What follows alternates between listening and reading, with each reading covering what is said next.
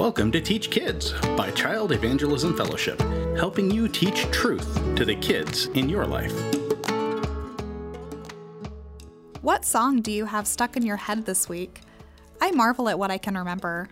Words from a song I haven't heard in years can easily come to me when I hear its tune. I wish I could remember other things that easily, especially important things, things that give me direction, comfort, purpose, and hope. I'm talking about God's Word. Now, that's the most helpful thing to remember.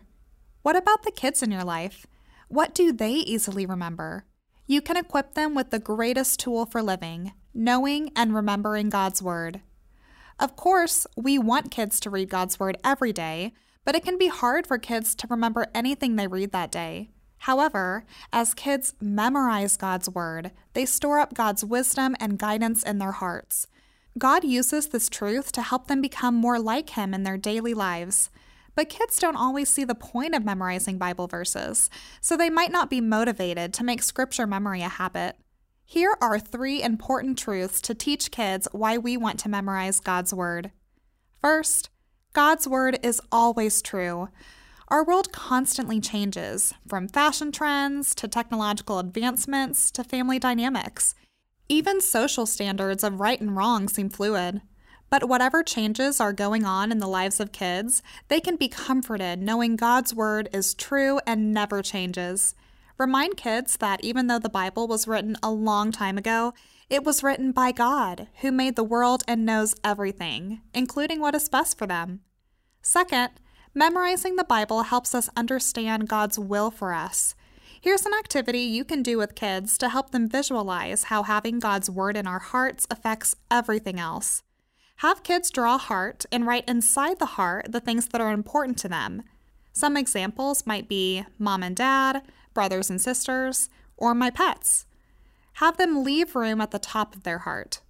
Explain to kids that their heart is the part of them that thinks, feels, and makes choices.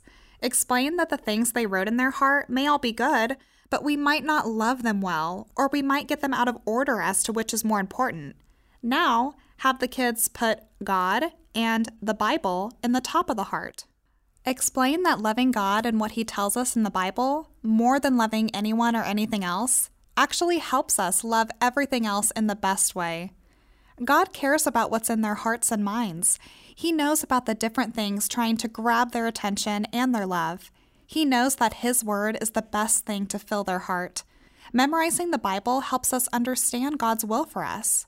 The third truth you can share with kids is that the Bible relates to their daily life. Use verses to give examples, like dealing with bullies, being kind, or being obedient to parents. Explain that remembering God's Word can change how they react in these different situations. It can help them be kind or keep them from sinning. Help kids find a verse that talks about something they're struggling with or something that is important to them. For example, when they're struggling to be kind to someone, you can bring them to Ephesians 4:32. Ask kids open-ended questions like, "How can remembering this verse help you be kind to someone?" Another great way to help kids see how scripture relates to daily life is to share your own experience. Tell the kids about a time when remembering a Bible verse helped you make a good choice or comforted you. Our next episode is about fun ways to memorize scripture.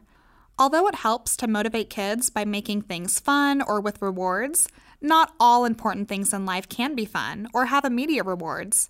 So we want to try to motivate them with today's reasons. God's Word is true, God's Word helps us understand His will, and God's Word helps us in everyday life. If you want to review what I talked about today, see the article Why Memorize Scripture at cefonline.com. Teach Kids is brought to you by Child Evangelism Fellowship.